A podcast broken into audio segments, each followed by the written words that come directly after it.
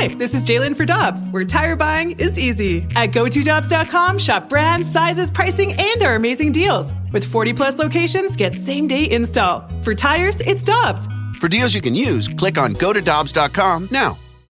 When you need mealtime inspiration, it's worth shopping Kroger, where you'll find over 30,000 mouthwatering choices that excite your inner foodie. And no matter what tasty choice you make, you'll enjoy our everyday low prices, plus extra ways to save, like digital coupons worth over $600 each week. You can also save up to $1 off per gallon at the pump with fuel points. More savings and more inspiring flavors make shopping Kroger worth it every time. Kroger, fresh for everyone. Fuel restrictions apply. A fresh perspective on the day's biggest stories. It's Karraker and Smallman's Fresh Take. Brought to you by Schnucks. Get the app that gets you. Download the Schnucks Rewards app today.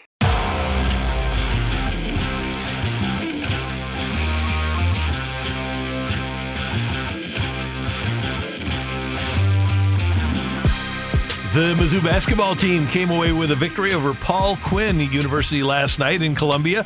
A 32 point victory, 91 59. Kobe Brown with the first 2020 performance in over 40 years for the Tigers. And joining us now on the Brown and Crouppen Celebrity Line is the head coach of the Missouri Tigers, Cuonzo Martin. Coach with Michelle Smallman. This is Randy Karraker. Good morning. How are you doing?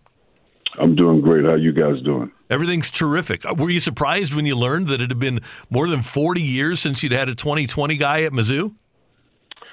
I, I was because there have been so many great ones that played here, uh, especially guys that rebound the ball, played around the rim, tough physical brand. But I was very happy for Kobe as well because he's put the time into it. Coach, your victory last night comes on the heels of a loss to Wichita State, but your team is now 9 and 3 in their last 12 games following a loss and as a coach, you have to love your team's response following adversity. One of the biggest things we we talk about really is taking responsibility of our actions and then the accountability piece. What can we do to get better? And, and it's always hard, you know, after losses. And I think more than anything, I've, I've always tried to be a guy that have compassion after losses and try to figure out what do we need to do, what do we need to commit to to be successful. And I think our guys have the ability to respond. Cuonzo, one of the things that uh, I know college basketball coaches like to accomplish during this non conference part of the schedule, and you have about a month left of that, is to get your rotation to eight or nine guys. How are you feeling right now about where that is for your team?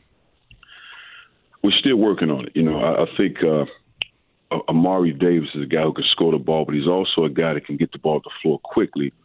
And he's he's the type of guy when you put pressure on him, he does a tremendous job of attacking the rim and shooting the pull up. Because I've, I've been very impressed with his pull up game. So we kind of moved him over at the point a little bit, and we took uh, Jarron Coleman off of him. We're trying to play Anton Brookshire more at the point guard position. But so so I like where we are. But I think the biggest key for us is just really trying to get Jordan Wilmore in rotation because he's a guy I think we need down the stretch, and it's just a matter of us continue to, to pour into him, make sure he believes that he's a guy that can really help our program.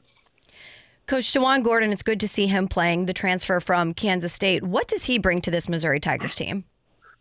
Well, he's a good all-around player, and the one thing I said to him, uh, because he's one of those guys when you, when you watch him in the summertime, you watch him leading up into games. He's a guy that can do a lot of things. He's improved his three-point shot. I think he made three last night. He's also a guy that can attack the rim. He gets in, gets steals, get in the passing lane, and he has the ability to be an elite defender.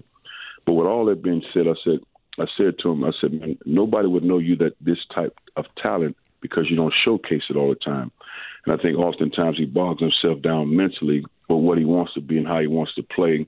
Or he has this kind of, you know, sometimes guys have their moves preconceived in their mind, what I'll do before I get the ball. So what I just try to say to him, allow the game to come to you and let it flow because he's a guy that has a lot of parts to his game and he has to have he has to slow down and allow himself to showcase all of it. Do you think his experience in the Big 12 has helped his transition at all? I think so. I think so because he understands the level. Because when you when you talk on this level, and again, everybody can play everywhere. There's talent everywhere, and you have teams with fifth and sixth years, some seven year seniors now because of the, the COVID situation. But everybody can play basketball, and and with grassroots basketball, everybody played against everybody. So you're not afraid of anybody. You're, you're not a freshman or a guy when you come into college. So in his case, he understands the level and what it takes. And again, like I told him, I said, man, a junior in college, that's a lot of years and a lot of games under your belt, and we need you to utilize that, maximize it. Cuonzo Martin with us on 101 ESPN. And, Coach, I want to get your read on how different the SEC is from when you were coaching at Tennessee to now. It seems to me, with a half dozen teams in the top 25, that as a conference, schools have made more of a commitment to basketball. How different is basketball in the SEC now as opposed to when you were coaching for the Vols? Oh, it's high level. I mean, it, it's high level. And I, and I, thought it was. I thought it was good. That I think the key word you just said, the commitment, because we talked about as coaches when we when we have our coaches meetings, and we would always think that there, there was it wasn't the level of commitment to basketball. And I think Greg Sankey and his administrative team, with Dan Levers, have done a tremendous job of making basketball very important and um, you can see the results. So, but you, are talking about a league with, with high level talent, high level coaching. Probably in the last 10, 12 years, has produced the most pros, and that says a lot about a league. Coach, we talked earlier about your team's ability to respond and their mental makeup. What other characteristics do you want this team to have when you look at their overall identity? Well, the, the, four things we all talk about is play hard, play tough, play smart, and play together. I think those are very important. And then there are certain things we say under those, but those are the four things. But I think outside of that is, is, is being grateful. Uh, and, and what I mean by grateful, because there are a lot of people that want, and my mom used to use these sayings all the time. There are a lot of people that would love to be in your shoes, whatever that is. Uh, there are some people that have less than. So appreciate everything you have and be grateful for because don't take for granted that you're on scholarship and you're an athlete and you have a lot of things that are offered to you appreciate those things and understand these things can be taken away from you through life, whatever situations, death, sickness, a lot of stuff takes place.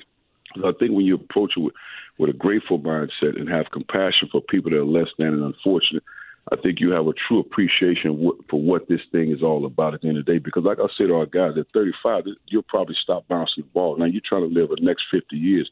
Have you put yourself in position to live the next 50 years? Cuonzo, you have a game against Liberty on Thursday night, and then you have Eastern Illinois at home on December 7th. And then Mizzou Nation is excited about the KU game. We all grew up with the, the Mizzou Kansas rivalry, but your players didn't. And I, you don't want to get ahead of yourself, but uh, will this be one of the bigger games for you at Mizzou simply because it's the first game that uh, you've played them at Lawrence since Mizzou left the, the Big 12? I think that's safe to say. Very excited about it. And like you said, I can't get ahead of myself here. We got two before that. But, you know, those type of games, uh, the energy around those games, even the players that played in those games 50, 60 years ago, they'll never forget those games because of the magnitude, the rivalry, uh, the scratching, the clawing, all that thing, the fanfare, everything that goes with it makes it a great atmosphere. And I'm looking forward to it. Coach, after Kansas, you have Utah, and then you have another rivalry game right around the corner with Illinois here in St. Louis. And the bragging rights game is always one of the best events on the St. Louis sports calendar. From an environment standpoint, you've coached in a lot of different uh, arenas, a lot of different situations. Where does the bragging rights game rank for you? Uh, I, I, would safely say because I, I, hadn't played in the Kansas game yet, but I would safely say for me as a coach, it, it's probably the number one just because of the location, the energy behind it. Uh, and obviously I played in games like that as a college player. But but but as far as a coach, I think that's probably the number one uh, venue setting that I've been a part of. Well, we're looking forward to it. And, Coach, it's always good to talk to you and great to have you on with us. A good win last night. Go get them against Liberty on Thursday, and hopefully we'll be able to talk as the conference season unfolds. Thank you all for having me. Have a great day.